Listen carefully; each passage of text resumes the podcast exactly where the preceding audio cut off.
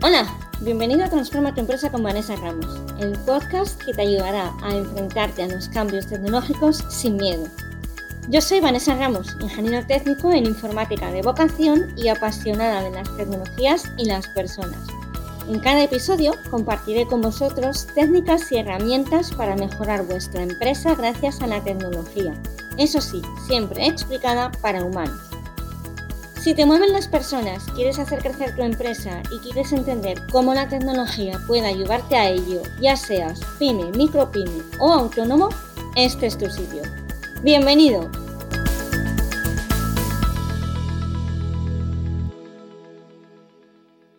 Hola y bienvenido al episodio número 50 del podcast Transforma tu empresa con Vanessa Ramos, el lugar en el que cada semana Comparto técnicas y herramientas para ayudarte a hacer crecer tu empresa gracias a la tecnología. En este episodio vamos a tratar una técnica que si bien no es de productividad en sí, sí que puede ayudarnos a mejorar nuestro día a día y por supuesto nuestra empresa. La técnica en concreto se llama Kaizen. Si quieres saber cómo esta técnica puede ayudarte en tu crecimiento personal y profesional, quédate hasta el final. Como siempre, referencias y enlaces en las notas del podcast. ¿Empezamos? Definición básica. El Kaizen es un método de gestión de calidad muy conocido en el mundo de la industria que se basa en un proceso de mejora continua. Las acciones son concretas y simples y en una empresa involucran a todo el mundo, desde el jefe hasta el último trabajador. Es por tanto una filosofía. Como te puedes estar imaginando ya, es una palabra y una idea japonesa. Tienes el enlace en la Wikipedia en las notas por si quieres conocer más sobre su historia. Esta filosofía tiene distintas formas de aplicación, pero todas de ellas parten de la misma base. Mejora todos los días el proceso y mejorarás el resultado. La teoría dice que necesitas tener la filosofía implantada en todo el equipo, en el núcleo de tu empresa y a la vez debería existir un sentimiento de grupo. Si quieres aplicarlo tú mismo como sistema de mejora continua, nadie te va a decir nada, obviamente. Como te digo, esta técnica está originada y pensada para procesos industriales, donde hay una cadena de montaje, por ejemplo. Como en otras veces he comentado ya en el podcast, nos centramos siempre en los procesos, ya sean los de la empresa tus propios procesos. Hay una serie de principios básicos que no te voy a contar todos aquí, te voy a poner algunos ejemplos para que entiendas un poco más sobre esta filosofía.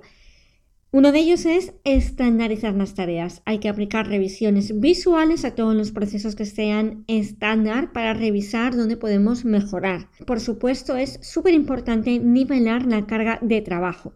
Tiene que ser precisa y uniforme en el tiempo. Se utilizan tarjetas tipo Kanban para que los problemas estén siempre a la vista. A mí esto es algo que me gusta mucho. Transparencia por encima de todo. Cuando se encuentra un problema, cualquiera, cualquier trabajador tiene la obligación de parar y arreglarlo, incluso aunque eso implique parar todo el proceso. Cualquier trabajador tiene el deber de decir he encontrado un error. Desarrolla el liderazgo de tus trabajadores para que entiendan y faciliten a otros estas creencias. La idea detrás de esto es que si tus trabajadores entienden y comprenden al 100% esta filosofía, liderarán a otros en la aplicación de esta filosofía. Y lo que te comentaba antes de la transparencia, Sé transparente y respeta a tus socios, proveedores y clientes. Es decir, la transparencia no es únicamente a nivel de proceso interno de la empresa, sino que proveedores y clientes, la, relación que hay con proveedores y clientes es suficientemente cercana como para considerarles parte de tu propia empresa. De ahí la necesidad de tener ese nivel de transparencia tan alto. La idea es que si trabajamos en los procesos, lo demás viene solo. ¿Cómo hacemos esto? Pues no te queda otra, revisando absolutamente todo, incluyendo los procesos de tus proveedores y clientes. Como siempre, eso no se puede mejorar si se mide lo que se está ocurriendo, y para ello hay que conocer qué ocurre con esos procesos. Si busquéis un poco más de información sobre Kaizen, leeréis que Toyota lo lleva implementando años en su organización. Traigo esto a colación porque leeréis también eso de las 5 S de Kaizen. Bueno, en realidad son las 5 S de Toyota. No voy a ahondar en este tema, pero si tu empresa es industrial y tienes una cadena de montaje o algo parecido a esto, quizás te interese conocerlo mucho más en profundidad. Eh, por supuesto, que va todo en las notas del podcast. Ahora, ¿Por dónde empezamos a aplicar esta filosofía? Planificación. Siempre debemos conocer la situación actual del negocio y una vez que tienes claro cuál es tu problema, se trata de definir un plan de ejecución. El siguiente punto es hacer, definir las acciones concretas del plan y por supuesto ponerlas en marcha. Punto número 3, verificar, comprobar los resultados de las acciones que estás haciendo y solo si el objetivo está cumplido puedes avanzar, si no, vuelves al inicio en la casilla de salida. Actuar. ¿Qué ocurre con aquellas acciones que han obtenido el resultado esperado? Pues que se deben estandarizar para que queden fijadas a los procesos. Y en la siguiente iteración, estas acciones son en las que tienes que basarte para pensar cómo mejorar ese nuevo proceso que ya estaba mejorado la primera vez. Así seguimos iterando hasta lograr reducir al mínimo, por ejemplo, cualquier actividad innecesaria o cualquier hábito innecesario. Si trasladamos estos puntos que te he comentado de planificar, hacer, verificar y actuar a los hábitos que nosotros tenemos en nuestro día a día, veremos que es fácil implementarlo para aquellos hábitos que queremos dejar de tener, por ejemplo, dejar de fumar. Y te pongo este ejemplo porque precisamente no es fácil de realizar. Vamos a planificar, vamos a proponer un plan de acción para dejar de fumar. Tenemos claro que es un mal hábito con consecuencias negativas para nuestra salud y queremos eliminarlo de nuestra vida. ¿Qué necesitamos? Bueno, para empezar, apoyo. Lo ideal sería acudir a la consulta de un médico especialista, un médico de cabecera también nos valdría, que nos oriente sobre cómo podemos dejar de fumar. Intuimos que dejar de fumar conlleva un aumento de peso, así que podemos querer apuntarnos a un gimnasio y comer de una forma más sana. Incluso puede que necesitemos ayuda de otros profesionales cuando la ansiedad se eleva. Vamos a asumir ahora mismo que esto, este último punto, lo dejamos. Vamos a asumir que podemos con ello. Podríamos entonces empezar a planificar las acciones. El día 15 de este mes consulta con el médico para que me den las pautas a seguir. El día 20 consulta con un nutricionista para que revise mi caso y me oriente. El día 25 me apunto al gimnasio. Podría ser también contratar a un entrenador personal. En el siguiente paso, que es el hacer, podemos especificar qué días hay que ir a la consulta del médico, ejecutar los menús del nutricionista y, por supuesto, ir al gimnasio los días que nosotros establecemos.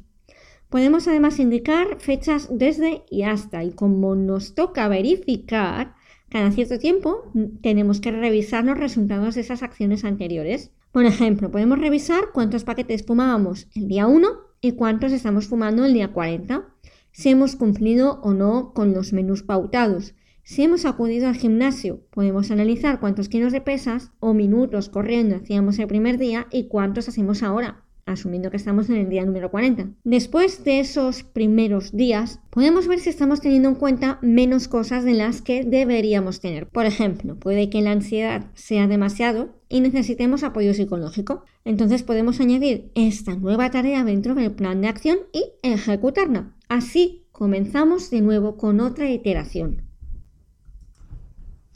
Con el paso del tiempo, los hábitos quedan fijados en nuestro cerebro. Esto ya lo hemos comentado, ya os lo he dicho en otras ocasiones. El tema de cambiar de hábitos es algo muy complicado, no son 21 días y tenemos que tener en cuenta que no podemos frustrarnos con el proceso. Pero sí podemos asegurarnos de hacer lo máximo posible cada día para llegar a ese punto que queremos llegar. Esto al final es un proceso de mejora continua. Se trata de ir haciendo, planificando, viendo y analizando qué podemos mejorar. Este es en resumen así rápido y en 10 minutos. Planifica, haz, verifica, actúa e iteras con lo aprendido. Centrémonos en el proceso, seamos consistentes con dicho proceso y lograremos mejorar de forma continua. Hasta aquí llega el episodio de hoy, cortito. Muchas gracias por estar al otro lado. Y si te ha gustado, ya sabes, dale me gusta, comparte, comenta si tienes dudas, puedes encontrarme en mi web, vanessaramos.com y en mis redes sociales. Si quieres que te ayude a implementar cualquiera de estas técnicas de productividad de las que he venido hablando en estos últimos meses del podcast, ya sabes dónde estoy. Un abrazo muy fuerte y nos escuchamos la semana que viene. Me despido hasta el próximo episodio de Transforma tu empresa con Vanessa Ramos. Recuerda que puedes escucharnos todos en mi web, vanessaramos.com, además de en las principales plataformas de podcasting como Spreaker, Google, iVoox y por supuesto en mi canal de YouTube. En la web encontrarás también todos los enlaces a los que hago referencia en el podcast y notas adicionales. Suscríbete para no perderte nada. Un abrazo virtual y te espero el próximo viernes.